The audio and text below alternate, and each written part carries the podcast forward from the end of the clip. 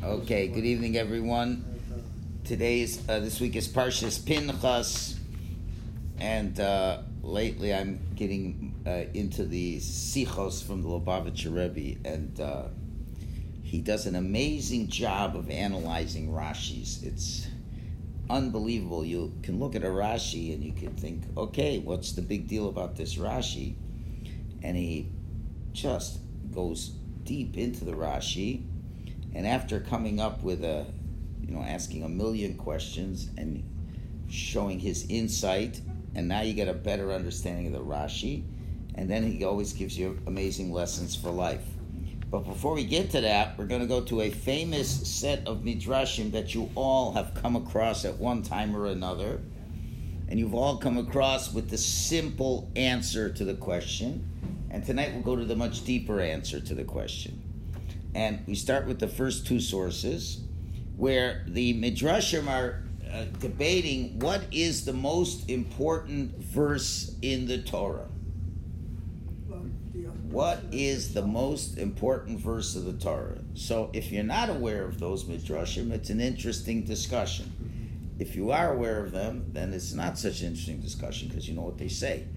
Uh, but what would be without looking? If you haven't looked yet, Well, I already looked. you always look. If you look. I should hold on to his And I would have guessed for it one. wrong. Okay. Anyway, let's take a look at the first source. The first line. Is it Bereshit? Love, love your fellow man as yourself. Rabbi Akiva said, uh, Rabbi Akiva said, this is a great principle of the Torah. So according to Rabbi Akiva, that's the pasuk you want. V'ahavta l'reacha kamocha. Ben Azzai says, no. Zeh Sefer Torah Sa'adam. This is the book of the generations of man. On the day that God created man, he made him in his image. Is a greater principle than that. So you have two principles loving your neighbor like yourself, and the other one says, no, the fact that man was made in God's image is even a greater principle. Okay, that's one medrash. Uh, the Ein Yaakov brings another medrash in the second source. Ben Zoma, we have found a more inclusive verse, and it is Shema Yisrael. That's a pretty good verse. Ben Nanis says, we have found a more inclusive verse than that's love your fellow man as yourself, as the previous medrash. Shimon Ben Pazi says, we found a more inclusive verse than this. And that's the verse in this week's Parsha, hmm. talking about the Korban Tamid. The first lamb you shall sacrifice in the morning, and the second lamb you shall sacrifice in the evening. Been here all night and never would have picked that one. Never would have picked that one. Rabbi Ploni stood up and said that the Allah is in accordance with Ben Pazi, the last one. Fascinating. So the obvious question is, yes, if we would have asked you what would be your number one answer, Shema Yisrael's a pretty good answer. That's a fundamental principle. Man is created in God's image, a very important thing. Love your neighbor like yourself. What's this idea of bringing the daily offering? How is this the greatest of all? So this is a famous question, and the Maharal gives the famous answer, and that is that consistency is the most important thing. Okay? Because you could be very excited about things and you could, you know, flame on for a certain amount of time, but the idea is you got to be consistent. Without consistency, you know, you got to love your fellow man as yourself every day. Okay, you got to remember man is in creating all these things. The consistency is what does it. I, I was actually thinking of something else. You have to actually wake up and have in mind that you're, it's not all about you in the morning. You have to sacrifice something in the morning, you sacrifice something in the evening. So, which means to me, when I sacrifice something, I'm not focusing on myself. I've got to learn to focus on others first thing in the morning, focus on others at the end of the day. Well, love your fellow man as yourself. is Also focusing on other people. But when you Well, when you say lamb, that, though, it means that you're loving your fellow man as you're loving yourself. So it shouldn't the focus be on, not always on your, Okay, Uh, fine. You know I I like what you're saying also in the sense that if you have to sacrifice one of your lambs every morning and every night, you're gonna feel that. It's gonna sting true. a You're little. giving up something Yeah. of stuff, yeah. That's interesting. Okay, okay, that's that's good. That's nice.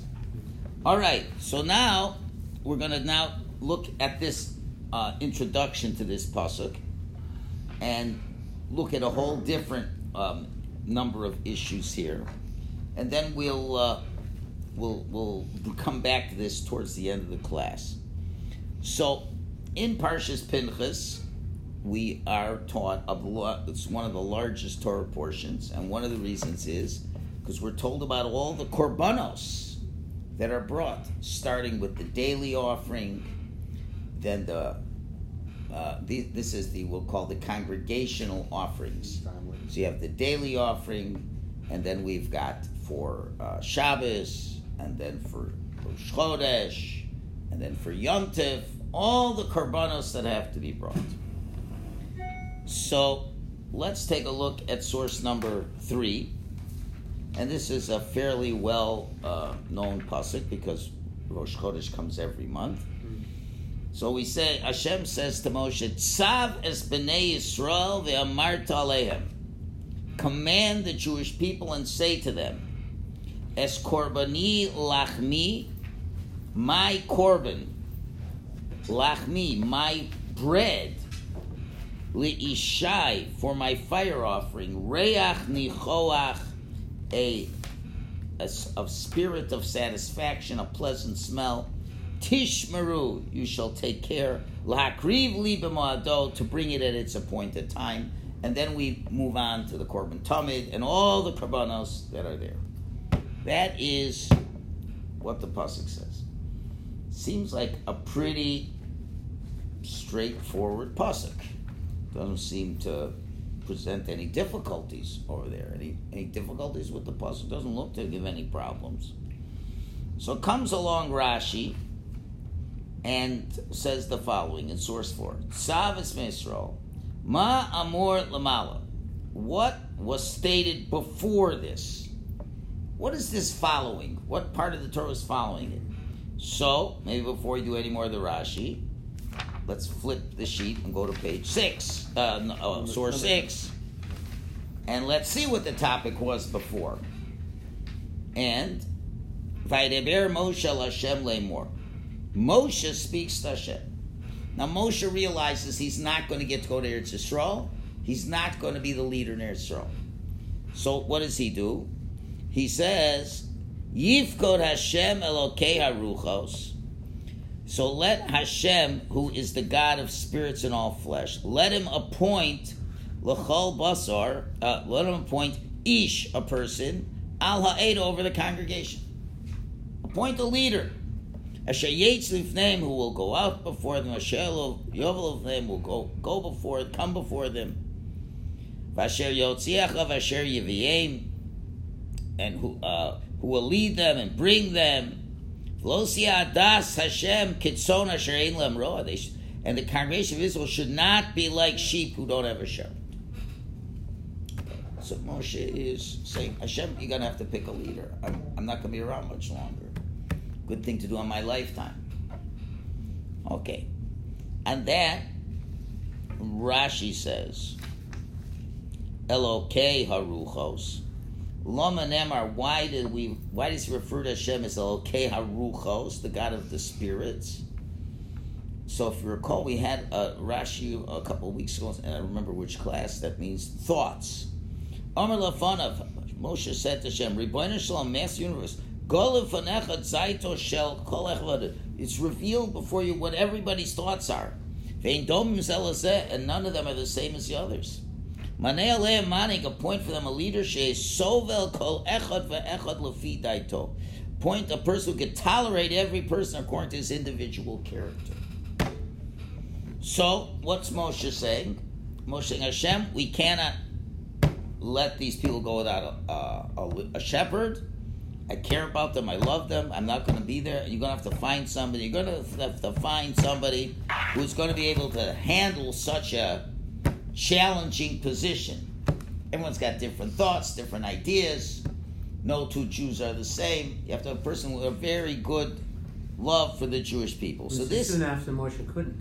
That's when he was told he's not going. He's- Right, no, but I'm just saying he couldn't put up with the people, and he was just complaining about them and hitting the rock. Yeah, yeah, but more or less, he stuck with them for forty years. No, I appreciate that. I'm just saying. He was able to, to, to deal with them, and they were a hard bunch of fellows to deal with. Mm, But he was the trusted shepherd. Mhm. He he never left the flock. true.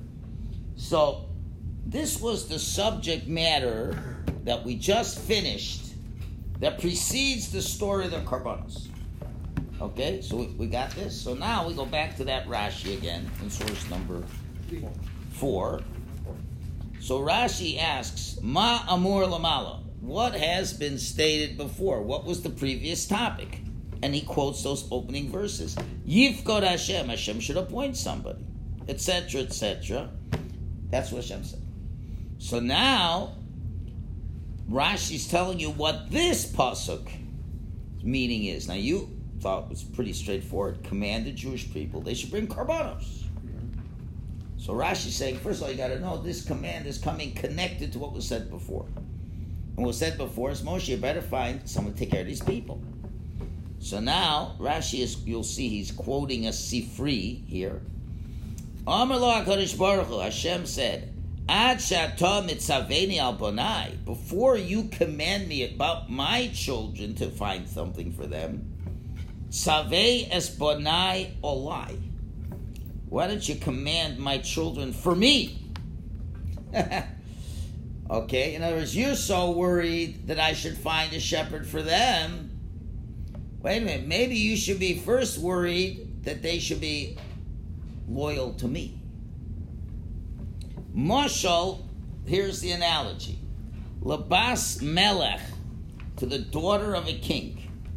Shoisha nifteres min ha'olam. She's about to die from the world. And she uh, asks from her husband regarding her children.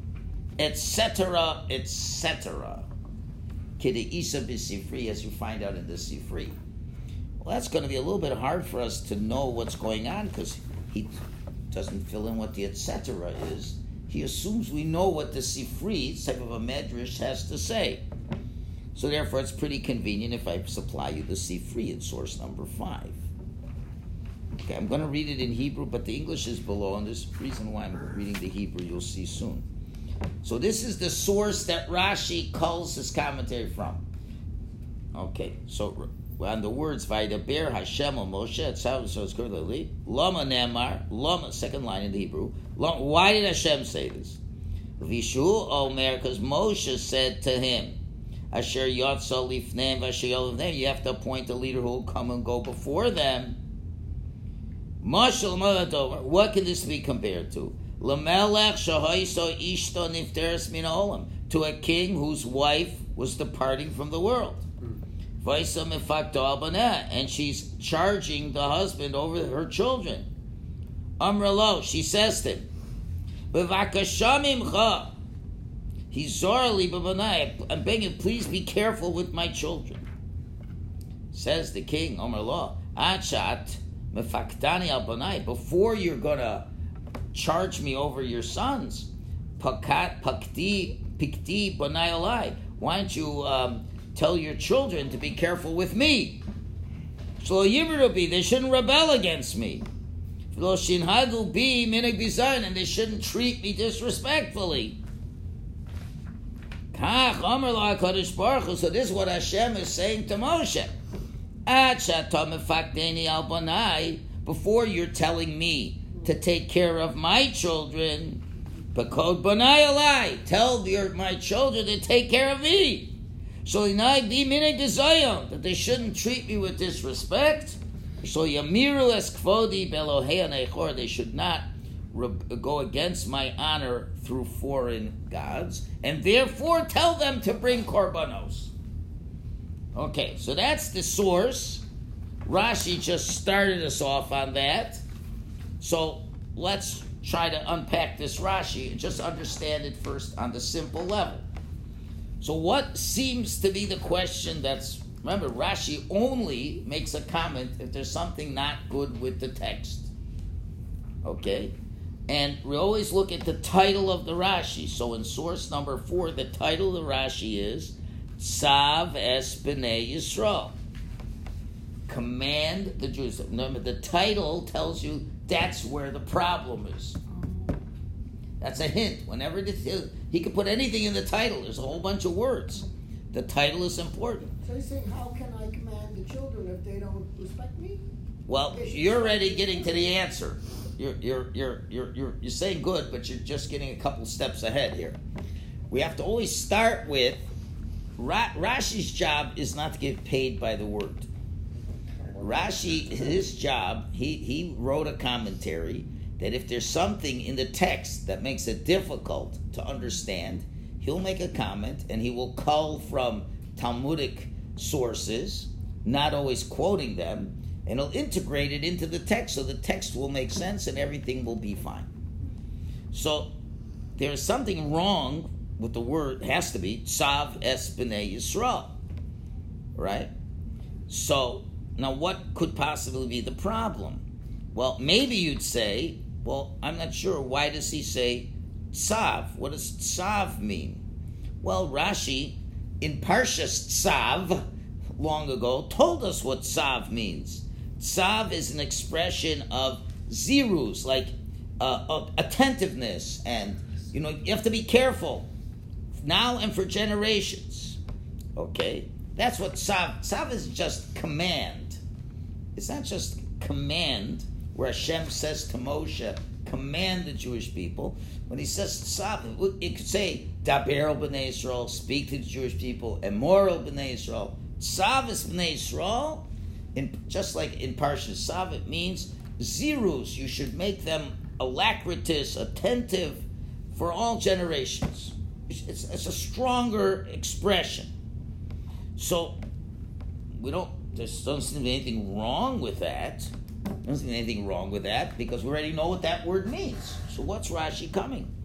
Well, what did Rashi ask? He says Ma Amor Lamala. What did it say beforehand? Mm-hmm. Okay, it said beforehand that Moshe says, Hashem, you can't leave the people without shepherds. Okay, now Rashi plugs in the Sifri, and now what does Rashi, what question seems to be what Rashi is answering here? What is the question? If you have the answer, you have to play Jeopardy now. You have the answer, you need the question. Right? What did it say before? Moshe says, you got to find someone to take care of. To which Hashem says, before I find someone to take care of them, maybe you tell them to take care of me. Okay, so What comes first? Okay, but so what would be the? Some would say, well, the question is, what's the connection between the two events? In other words, event number one was Moshe tells Hashem, you got to find a leader, and now we have Hashem telling the Jews about bringing korbanos. What does event one have to do with event two? So the event two is telling you how to do event one, like how to respect and honor and um, And yes, care for. and better. Hashem saying, before I got to worry about doing one, we got to take care of two. You want me to take care of them? That was event one. Wait a minute. See, Hashem does not appoint a leader yet. He's, he's going to do that later. he hasn't done it. Moshe says, you got to get leader. So I said, fine. And now Hashem says, okay, but before I move on with that, how about make sure that they are going to take care of me and respect me?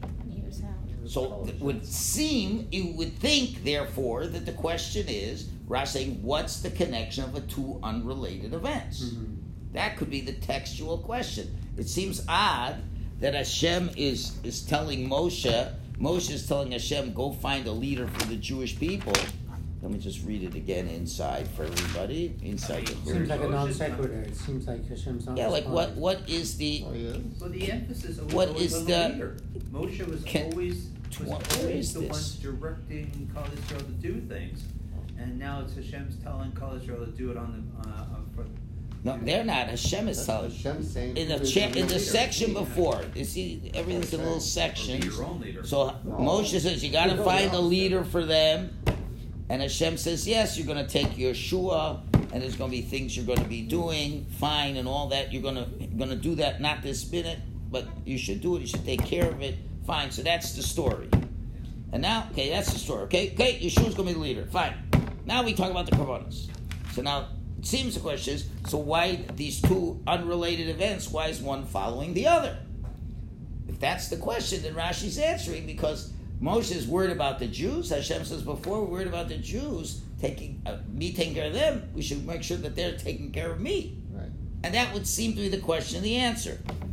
That would seem to be simple enough, but there's a major problem with that. Because whenever this happens, Rashi will always spell out the question directly. And Rashi will say words like, Why are these two stories connected? We have this many times in Parsha Shlach. He says, Why is the story of the spies following the story of Miriam? Okay? Or when when beginning of Beha'aloscha, when Aaron was said he's going to light the menorah, why is the lighting of the menorah following the story of the Nesiim bring the korbanos? So it seems whenever Rashi is asking, trying to help us knowing the order, he asks it straight out. Exactly those words. Lama nismacha. Why is it connected? Rashi doesn't quite say that. He says ma amur lamala. What was said before? That's not to say he always says why is this? Why are these two stories connected? So that doesn't seem to be the question because every other time he asks it, he says it straight out. What is the connection between the two stories? It just says what did it say beforehand. It's not strongly asking what was the connection, and also, really, what? Why is there a question? You know why Hashem is telling us this? Because he hasn't talked about the korbanos yet. He hasn't told us about the communal korbanos yet, and he's running out of time because we're almost at the end of Sefer Bamidbar. We have to know what are the korbanos that we have to bring. Now you could ask why does Hashem wait so long? That's another question, but that is, it, it's, this doesn't seem to be the question that Rashi is asking. Okay, so we'll go back to square one. What is disturbing Rashi over here? So you may say, well, you know what's bothering Rashi? Let's go back to the pasuk. The pasuk says, "Tzav es Israel, command the Jews in sorcery, v'amartaleim, and say to them." Oh, maybe that's the question. Why do you got to say twice? Command the Jewish people and say to them. Maybe that's the question. But if that's the question, then Rashi should have put more in the title. Number one. Yeah. It should have said Savis b'nei Yisrael. Ve'amartalem should have been the title. And more than that, we find many times in the Torah, at least more than a dozen, Yeah. Where Hashem says, command the Jews and say to them, and Rashi doesn't say anything. Yeah. So he's not bothered with that. So therefore, we're still stuck trying to figure out the question. There is there is a question. Let's just close that middle shade, please. There is a question, and we don't really have the question. If the question is why are these two events put together, Rashi's not asking that. Yes, he was If- the order. What? It's more the order. No, that It was the first What order. did no. He he just he. Why they're connected? In other words, What's- but he if that was the question, he would have asked it. He's not asking it. He's asking about the context.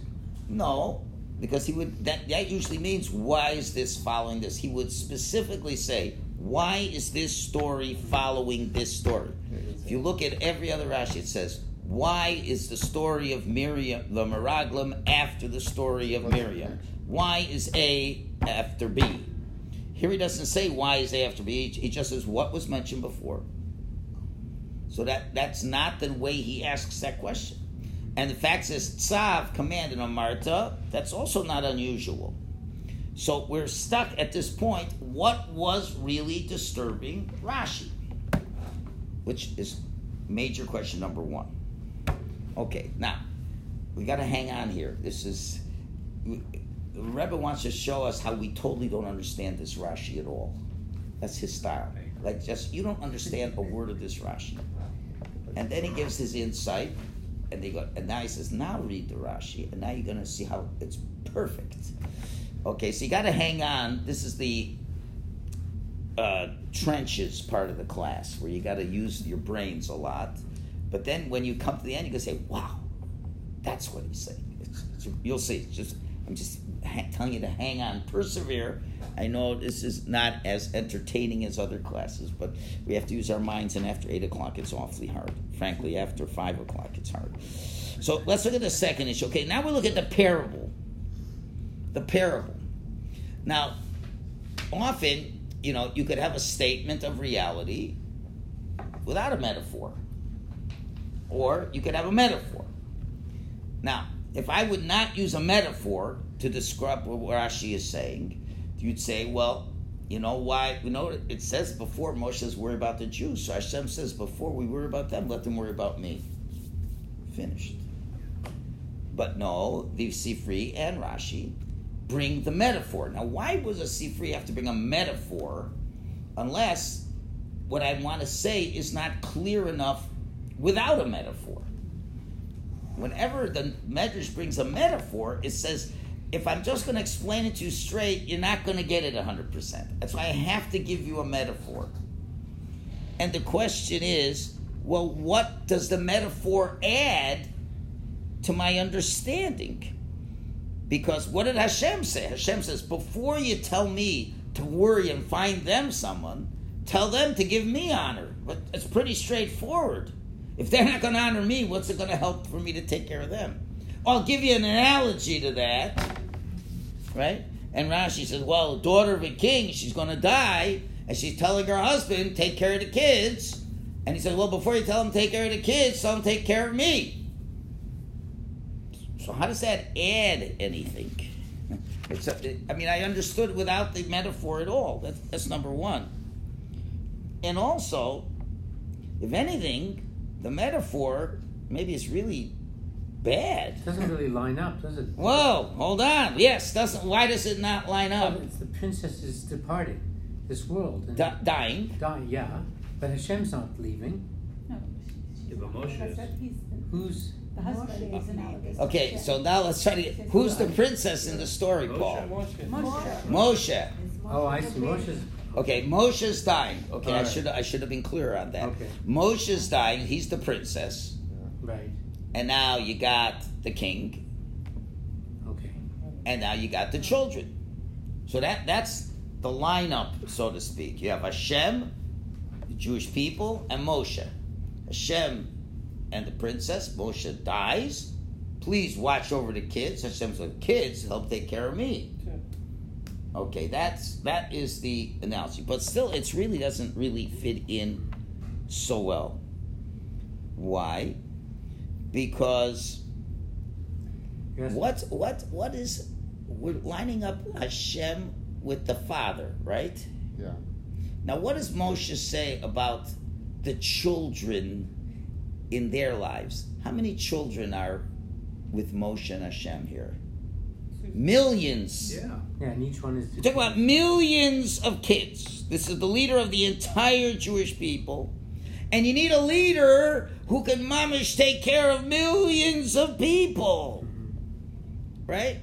Now, how many people have to be taken care of in the analogy? It should be equal to be a good proper couple kids. Yeah. Yeah. Two kids, three kids, four kids, eight kids, ten kids. Not two million people. All those kids are under one house. right? So that's very few, right? And and and and also, Hashem's not their father. The analogy is it's your kids. So you got to really tell a father to take care of his kids. That's what it's. So it seems the way the analogy is coming up here that her request is superfluous. What dying wife has to tell the husband to take care of the kids? Uh, Is this, is this what you're comparing Moshe, who's leaving millions of people who are not God's kids, so to speak? I mean, subjects. Okay, so I hear that, and if anything, the analogy is worse than the reality. It's not clearer; it's worse.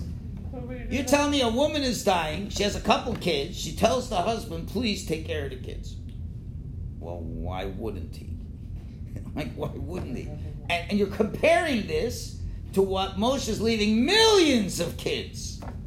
Even the husband's answer is is doesn't sit well with me. Like the wife asked the husband looked after the kids, he's going to say, "Well, first they have to look after me." Or they have to Ah, honor me. ah. So now you're asking the second question Lubavitcher It- it- Rebbe asks. Okay? Yeah. In other words, the answer is absurd. Right? A c- command for me. Now, we could say with Hashem it's not absurd because the Jews rebelled a million times against God. Remember last week, two weeks ago? They were ten times they tested me, Hashem said. Ten times. So I could see why Hashem would want to say, first tell them not to rebel against me. But the father of the kids, we don't know anything about them rebelling. Would a wife who's dying have to tell her husband? Would, would the husband say, "You want me to take care of them? First, tell them to take care of me." What do you mean? Who? Why would they not? Why would they not? We don't have any track record in the metaphor that the kids didn't go along with the father. So, if anything, this metaphor, first of all, doesn't add. If anything, it doesn't even fit at all. Makes it more confusing. Right? It's like a terrible metaphor. If you're picking a metaphor, for goodness sake, pick a good metaphor. Not only does it not enhance our understanding, it decreases and it doesn't help us at all. You see? Moshe, at least, is saying, listen, there's a lot of them out there, man. You're going to need somebody good. Okay, that's true. You're right. It's not going to be easy to find somebody to take care of him. And I said, but make sure they don't rebel against me. That that fits pretty good too. But the analogy, the metaphor, is what? Watch the, the four or five kids. That's going to be such a hard job. And then and father says, well, they better like me. What do you mean better like me? Of course, why not? There is a bit, of, a little bit of a, of a, of something that's constant here, because if Moshe's playing the princess, he is constantly looking at, uh, at his people uh, for to be taken care of. Okay. And Hashem is playing, you know, the role, you know, the husband. I go, it's perceived. Hashem will take it. There's no, there's no sense even asking. But the thing is, Hashem's looking for something and say, okay, I'm looking, I'm looking for, you know, it's it's it's a two way relationship. I go, just don't come to me and ask for. Fine, either- whatever you want to say, but how is the But that's analogy, we told them. how's the metaphor fitting? To illustrate What the is, the metaphor is not a proper metaphor. It says husband, it should say king. Why does it say husband? That matter? Because husband, it should say Okay, king. all right, hang on to that thought. All right, I, I mean, we understand what the general context of what Rashi is saying, but the problem is, first of all, we don't know what was bothering Rashi with the pasuk at all. That question we haven't answered. Now we're saying, Rashi, just say what you say. Forget about the analogy. Don't bring the metaphor. Mm-hmm. I'll take what you say without the metaphor. We're not denying the, the truth of what Rashi is saying. Yeah. Moshe is saying, I'm worried about the people. Good. Hashem says, guess what? I'm worried that people may not respect me. I get it. If Rashi says that, fine. I'm happy. But the metaphor does not fit to what we're just trying to say. True. So that so Rashi shouldn't bring a metaphor that does not support what the idea that he is saying himself. That's the problem. So it's a second type of question. Okay, now what's really interesting is is it Rashi's job to quote sources? He is not a journalist. Okay? Rashi's whole job is to just add in whatever commentary that will make the reading of the text easier for you. Most times, Rashi does not even quote the sources, and he's not plagiarizing. He's saying, he said in the beginning, he says, I'm bringing you from all the oral law, I'm just going to weave it into the text. That's all I'm doing, weaving the understanding into the text. And if he's bringing the source, there must be a reason why he brings the source. But then when he brings a source, at least he brings the whole source. And what did Rashi do? He says, well, as the analogy, and he only brings you the beginning of the analogy, the beginning of the metaphor. Look at Rashi in 4 is much shorter than the Sifri in 5. He just says an analogy to the daughter of a king that's going to die, and she's worried about the, the husband, etc., etc. Well, we missed the whole give and take of that, what the Sifri brought. When I quoted the Sifri, there was a lot more to be said. And Rashi says, like it is in the Sifri. So either you don't quote the Sifri at all, or if you quote it, quote it entirely. Don't quote half. With if I don't know the Sifri, I don't know what's going on. So now Rashi is assuming I know the Sifri, so must be Rashi is only bringing you, I guess we have to say, the important part. Well, I'm failing to see what makes that the important part. In other words, Rashi feels I gave you enough. Well, I don't know. I don't see how that really works. Okay, now it gets really exciting. Let's look. I highlighted all this in pink now. Let's go to the Sifri's version of the story, and let's see if Rashi is true to the Sifri's version or not. Who- Who's the Sifri again? Sifri is like a medrash. Oh, okay. It's like from Tanoim, where it's, it's like a medrash on the Chumash, just Okay. explaining things in the Chumash. Okay.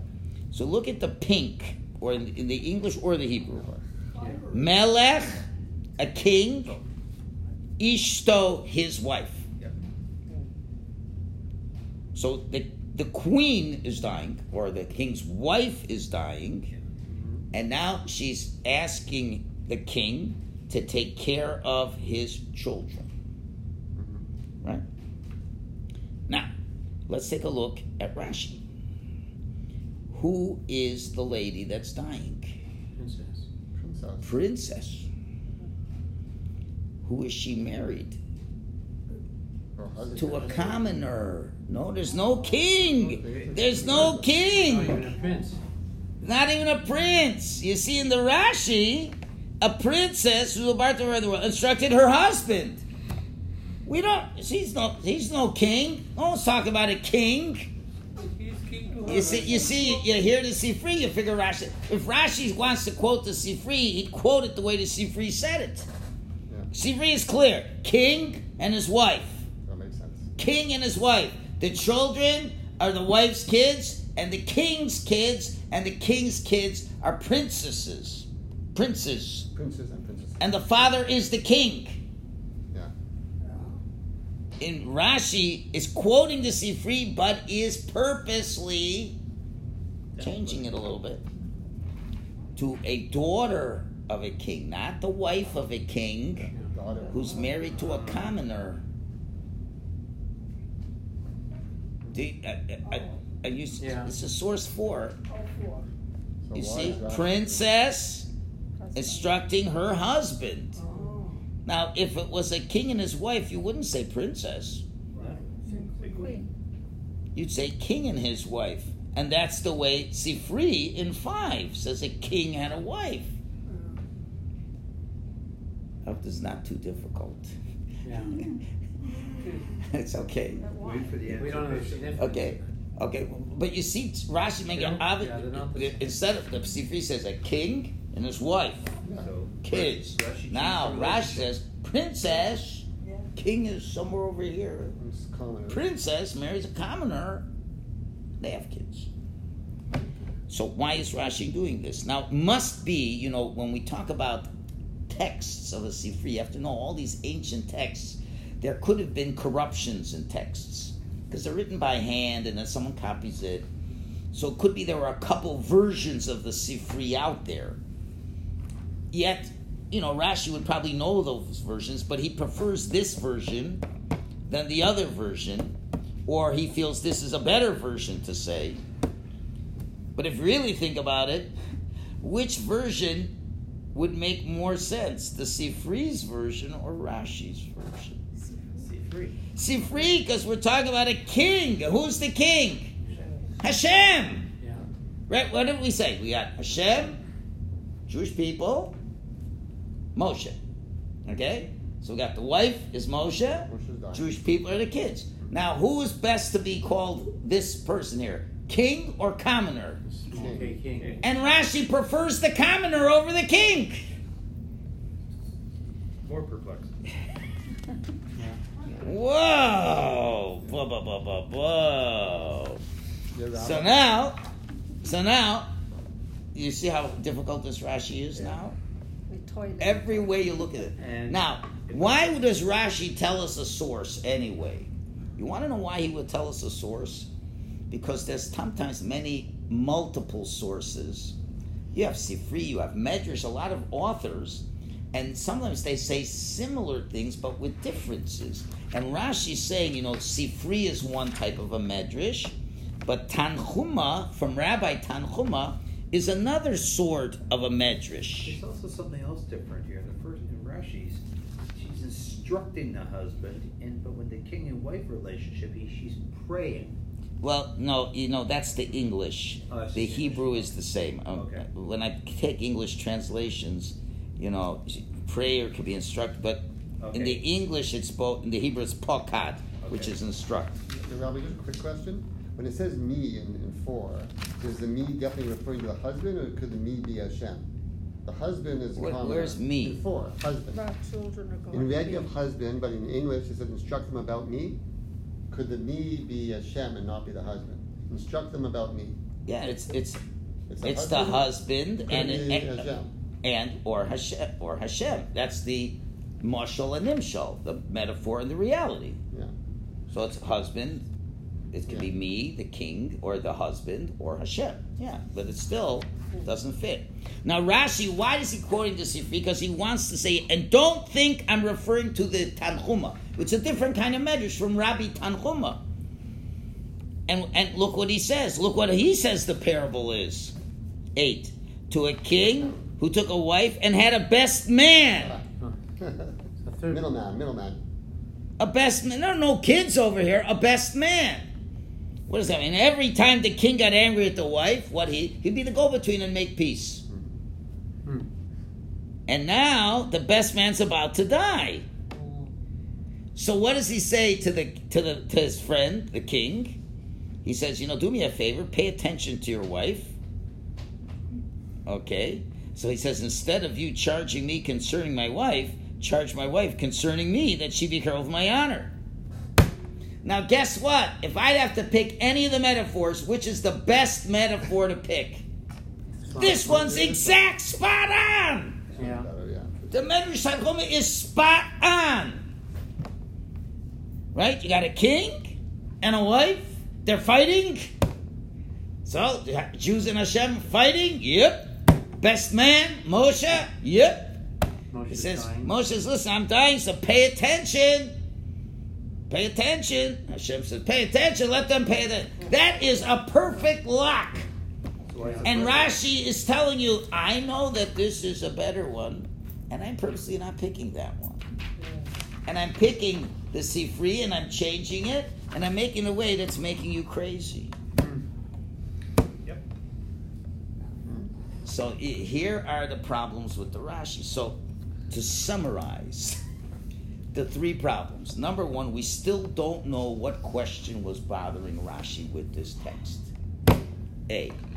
It can't be because what's the juxtaposition of the verses? Because he would have said it straight out with the juxtaposition. It can't be, he says, Tzav and Amarta, why say twice? Because he does that all the time. So that's not an issue. The second one is, how does the analogy, the analogy does not fit the reality and doesn't make it better. If anything, it makes it worse. And more than that, why does Rashi choose to quote only part of the Sifri and not all of the Sifri?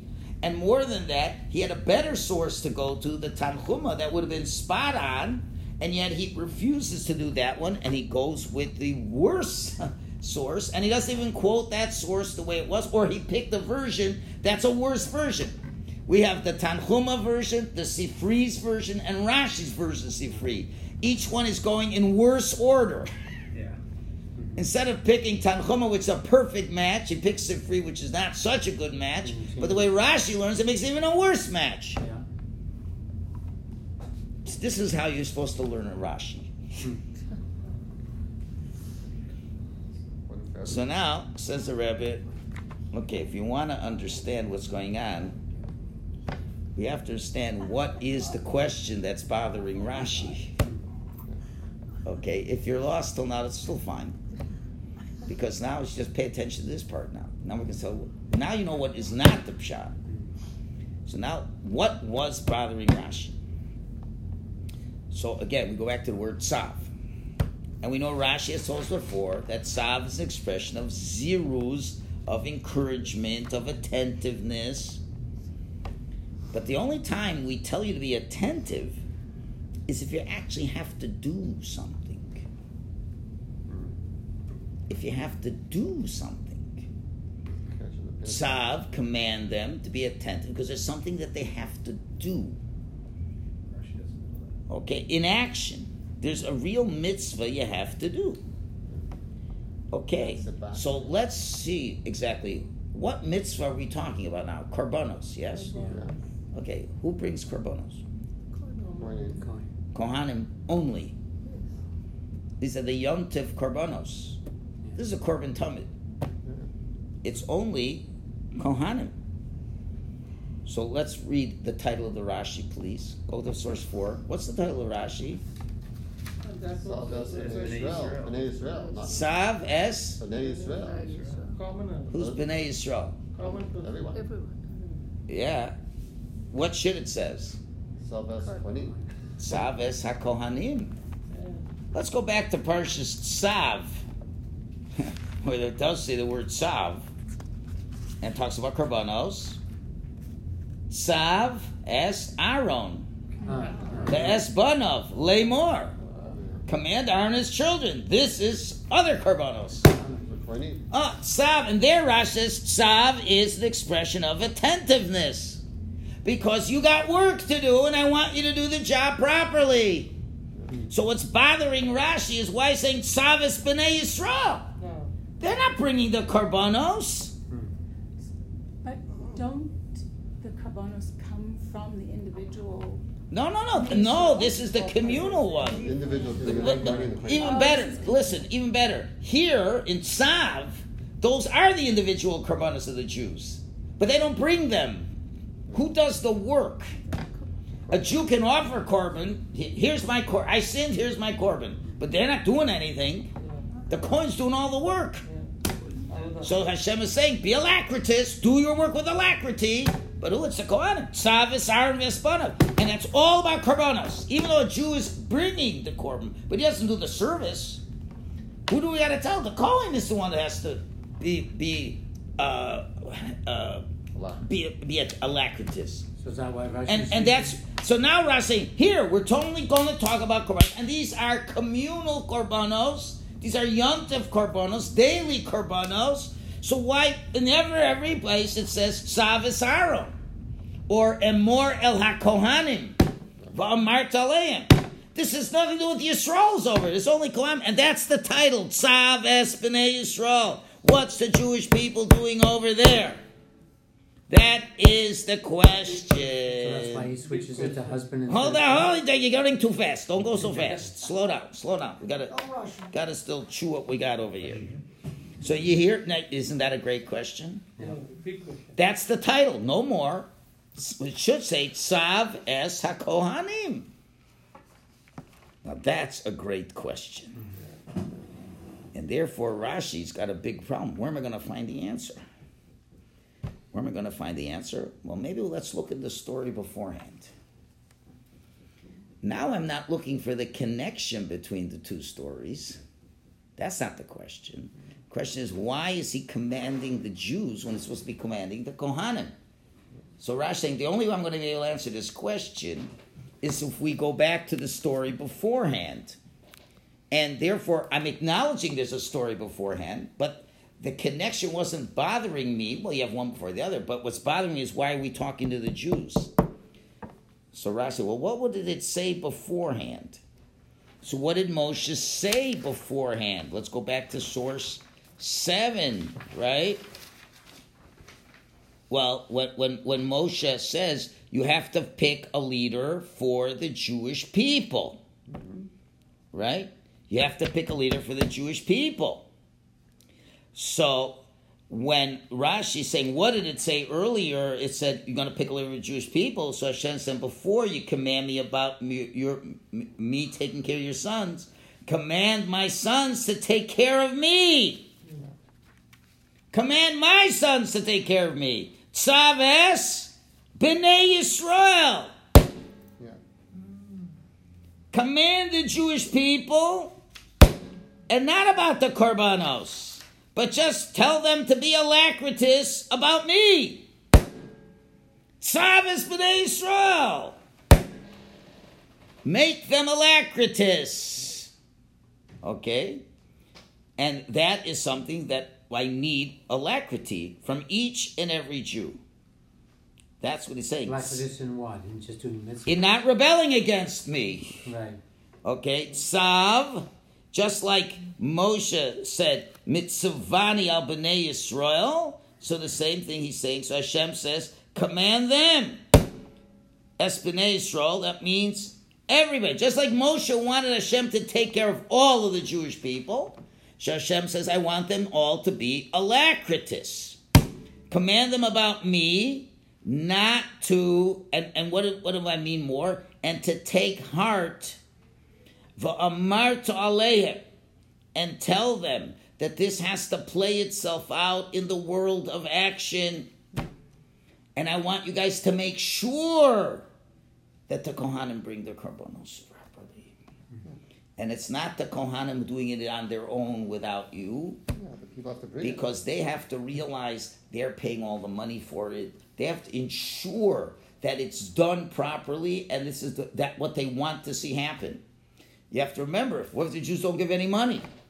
You need communal coffers to pay for all these korban- korbanos. What if the Jews don't give? Yeah, Kohanim will be poor. In Adar, you had to collect all the half shekels. What if nobody gives? Well, nobody gives this year. The building campaign, the not the building campaign, it's the what do you call Maintenance. it? The maintenance Upkeep. campaign. Upkeep. We have a base of maintenance. but We need we need the maintenance. We have to pay the salaries. We need we need animals. Nobody wants to pay. So show your loyalty to me in action that there will be, of course, the Kohanim will do it, but the Kohanim cannot do it if you guys aren't supporting with the money. And therefore, and what does Hashem want? See, now it's beautiful. Tzavis b'nei Yisrael, command the Jewish people. What are you commanding them for? This is the question. Command the Kohanim. But no, no, no, because the last section, Moshe's worried about all the Jewish people. You're going to leave them be with nobody? Hashem says, I'm not going to leave them with nobody. But first, they have to be the ones who are alacritus and tell them that I want korbanos as a pleasant aroma, a reiach nichoach, and I want your loyalty, which will be done through the Kohanim, but only if you guys are supportive of this. Okay, sounds pretty good. Yeah? Yeah, also- Ah, well, not so fast. This is a curveball. No, no, but, but we're on the right track. This is what's bothering. We're not, we're not going to go back on this. But now you got to think for a minute. So let's go back. So what what is Rashi saying over here now? So let's continue. So so let's go four source four. So you see, Savas Yisrael. That's what's bothering. Why why the Jewish people? It should be Kohanim. So what did it say before? Source four. It said you've got Hashem. Hashem finds somebody. Hashem says, You're commanding me on my children. Command your children upon me. So here's a question. Since when does Moshe give God commands? Since when does Moshe give God commands? Must be this is something for survival. This is serious. They're in the desert. You know, you're gonna have to take care of them. Yeah. This is serious. And Hashem is about to But take away still, their but leader. still, you, that's the way you talk to God. that's the way you talk to God. You're commanding God. You could say pretty please, but you're commanding God. That's it's a little bit, and and and and, and as, as Hashem saying, well, you expect me to do that. Well, they better do this for me. And what do they have to do? Just give them a pleasant aroma. Doesn't sound like a quid pro quo to me. Do you hear what's going on? Rashi's saying Moshe said, God, you got to take care of them. They can't be a sheep without with a it- with a with a sheep without a shepherd. They're gonna die. It's gonna be a chaos. It really is bad. But listen, you can you don't have to have so much chutzpah. But saying, wait a minute, you think that's important? It's much more important that I get pleasure from them. What? That, that doesn't seem to jive. Is that more important than survival? Moshe only wanted survival for the Jewish people. And what does Hashem says? I want them to give me pleasure. This is what's bothering Rashi. He's under he knows what the text is saying, but it still doesn't fit like he'd like it to fit. let me recap. The question that's bothering Rashi is the title Tzavas B'nai Yisrael. Why is God commanding the Jews? Should command the Kohanim. That was the question. The answer is let's look at what's before. What's before? Moshe said, God, you got to take care of the Jews. Hashem said, I got to take care of them. They got to take care of me. So I'm commanding you to tell them to give me respect. Okay, that is the pshat, but there's still something missing. So up to now we have Rashi, but without the metaphor. So what's still bothering us? Well, since when does Hashem command God what to do? And number two, it seems that what Moshe is asking is much more important than what Hashem is asking. Hashem just say, well, they better give me pleasure. Well, Moshe is asking for survival. Hashem looking for, that's what's bothering Rashi with just simple. So I said, now I have to add a metaphor that's going to answer everything for you. Somehow the metaphor answers the question. How does the metaphor answer the question? Ah, this is gewaltig. Let's go. What, what does Rashi pick? A bas melech, a princess. What does that mean? She is aristocracy. Who is she married to? Commoner. Not a king, Commoner. a commoner who is not aristocratic. Okay? And before she dies, she tells the husband, take care of the boys. Well, the husband can. Now, what Rashi didn't want is what the Sifri said. The Sifri said she's a, he's a king and she's a queen. They're both aristocracy. So what Rashi didn't like was so she asked the, t- the king take care of the boys. Okay, take care of the boys, but you better make sure they don't rebel against me. What does the king care? He's the king. He's got enough on his plate. It's not like he's missing anything. If they misbehave, off with their heads. But, Finished. re- but re- rebels can take the king down. Yeah, but not. But you want me to take care of them? Listen, the king is fine. Here's the difference. Here's the difference. The king's got plenty without the kids. It's good to be king. But Rashi's version is much different. Rashi, she's a princess. She's aristocracy. He's a regular guy. When she dies, the kids just have a dad who's a regular guy. And he's saying, take care of them. He says, I'll take care of them. But they may not treat me at all like anything because I'm nothing special. Now you understand why the father is worried. And more than that, because my sons are grand, they have royal blood. Mm-hmm. They're grandchildren of the king. And I'm just a nobody. And therefore, they may not respect me.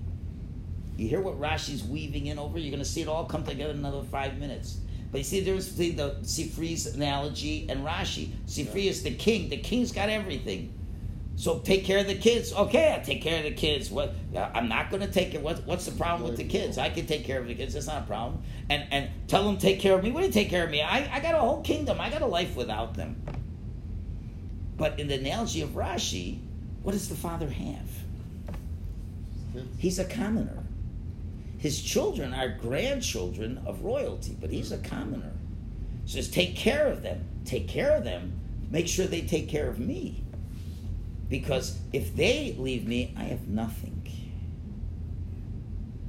I have nothing because I'm just a commoner. I got two boys, three boys. Tell them to, to respect me because if they don't, I have absolutely nothing. That's what Rashi is trying to bring across. Okay, and now we're going to see what Moshe is doing over here. Moshe, we go back to analogy. Hashem, now, so now let's plug in the analogy. Moshe is Princess. princess.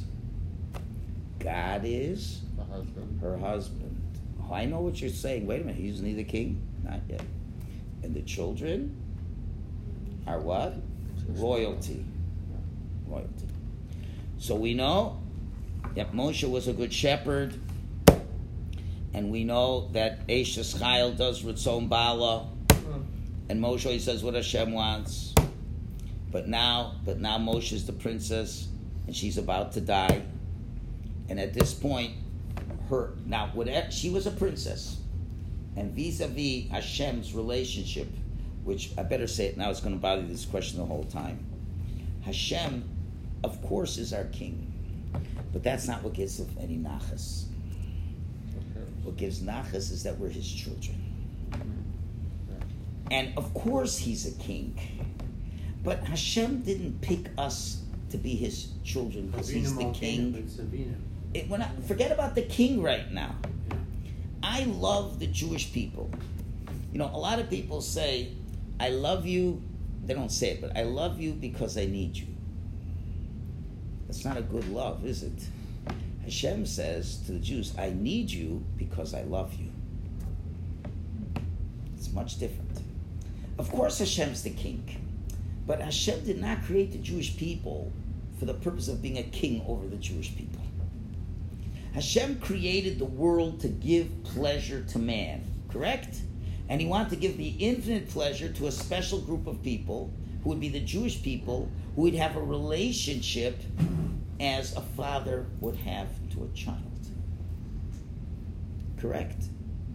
And when a father has a child, does he love the child because he needs the child? Or does he need the child because he loves the child? What happens, God forbid, he loses the child? He needs the child because without the child, who's he going to love? So forget about the fact. Of course, we know God's the king, and that goes without saying. He's the king and all that stuff. But this isn't about the kingship. This isn't about him ruling the world. This is about this special relationship that Hashem has with us, as a father has with children. And Hashem wants to give us everything. He needs to give us everything because he loves us. So Moshe Rabbeinu turns to Hashem and he says, Hashem, you know, they're going to need someone to take care of them. It's very important. Hashem says, I know it's very important. You know what's more important? That they give me nachas, that I could be their father, that I could give to them. That's equally as important. You think of people without a shepherd that could die, and that it's important. I'm not telling you it's not important. But when you die, what if they're going to just say, We don't need this king? We don't need this father. We don't need Hashem as the father.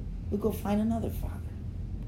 So please tell them to be my child. Because for me, this is the most important thing in the world. A king I am, I can kill whoever. I got power. I got everything. There's one thing I, even as the king, cannot force. I can't force somebody to love me sincerely. And they are my children. And therefore Hashem is saying, and, and, and, more than that, just like in the analogy, see the analogy is perfect now. The analogy is you have a, a princess. All Jews are princesses. Right? Moshe is a prince. He's a man of God. He's a prince. Right? We have children. Children are part of royalty. Are part of royalty. Hashem is the vulnerable husband who the kids can abandon. Now the kids can abandon Hashem. We can abandon Hashem, and Hashem can wipe us out. But that doesn't help anything. Hashem wants children. Hashem wants to give to the ones that He loves. And the worst thing that could happen to Hashem is the kids abandon their father. You see how this analogy is perfect. We were asking before. Hashem says, "Well, what did it say beforehand? Uh, they they asked for help." Uh, they want to be helped, and Hashem says, "What about me?" So he's saying, what, what, what does that have to do with anything? Isn't it crazy that Moshe is command? You know, what, what's the whole like? Moshe is telling Hashem what to do, and Hashem says, "I need a pleasure." Now the analogy is enhancing the whole story. The analogy is giving us a proper perspective that we didn't have. We think Hashem's just the king. The whole point Rashi is bringing it, it's not about a king. It's about a parent who loves his children. And now the mother is going to leave. And what happens often when a mother, a royal mother, leaves and she leaves children who know that they're aristocracy and their father may not be aristocracy? They may want to leave him. So Moshe says, You got to take care of them. Now, normally he wouldn't have the chutzpah to tell Hashem anything. But when he's about to die, Moshe about to die, his aristocracy comes bubbling up and says, I, I, now, I, can't, I can't hold back. I, Hashem, you got to take care of them. I'm going to be dead very soon. You got to take care of them. Why? Because because They're aristocracy. They have to live like aristocracy. They have to be raised properly. You have to take care of them. Hashem says, yes, but who's going to stop them from leaving me?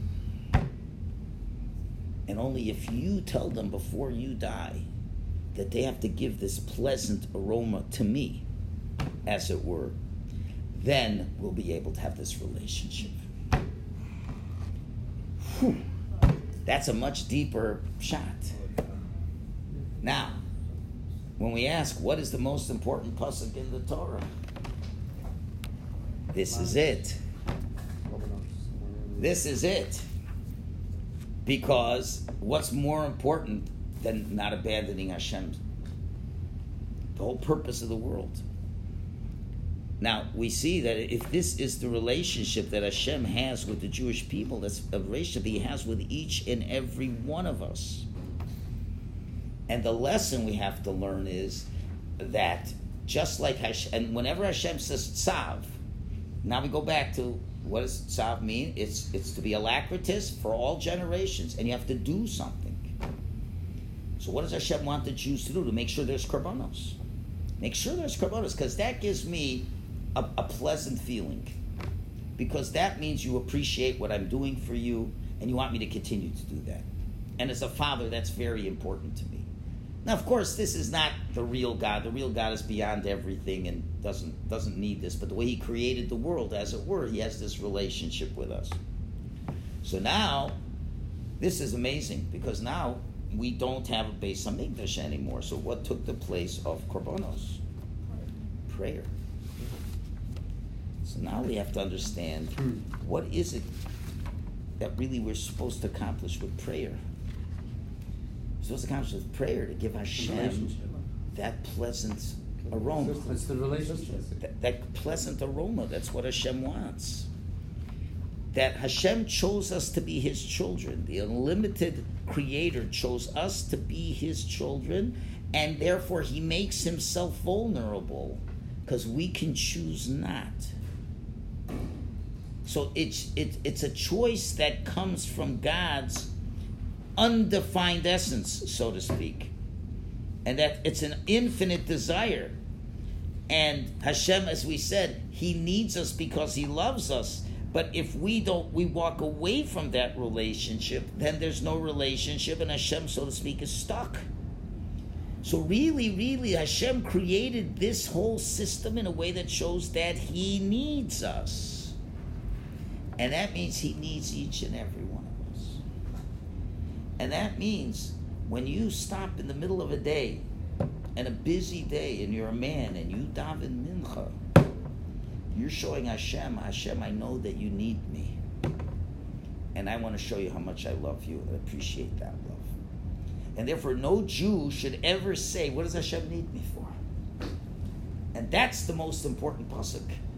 And how often does Hashem need you? All the time. Well, how often? Many of us have children. What is your greatest fear? You'll lose, you'll lose them one way or another. Not that they'll die, but you know, they get married.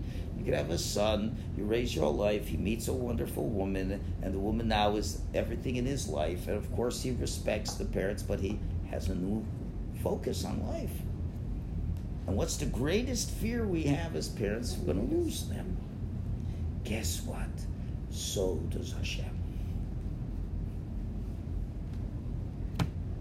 So does Hashem. And Hashem says, please bring an offering every day. Show me that you love me. Show me that you're there for me.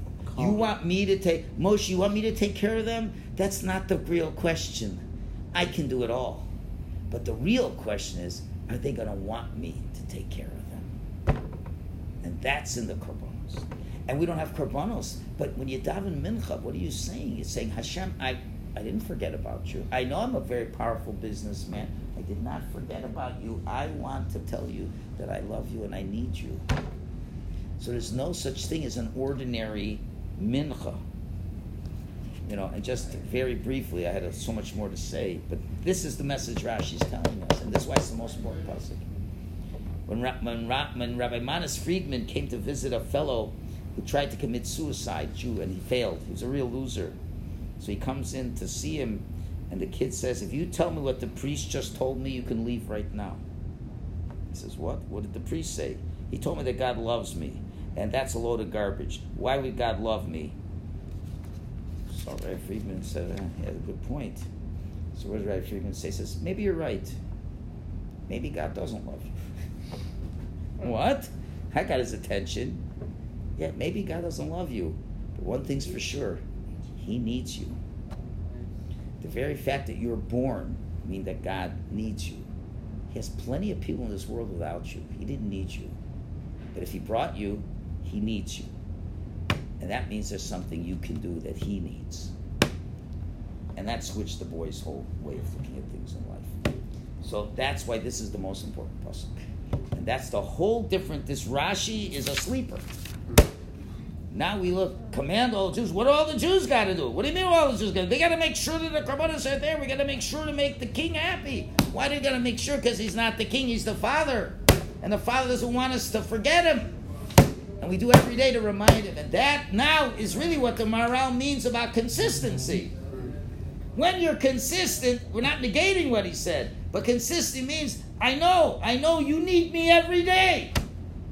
Doesn't a parent want to hear from a child every day? That's what Hashem wants the same thing. And not that Hashem is demanding from it, He needs it. And because he, and that's why He loves us. That's why we should love Him back. Okay, I had to quickly hurry out of that, but that.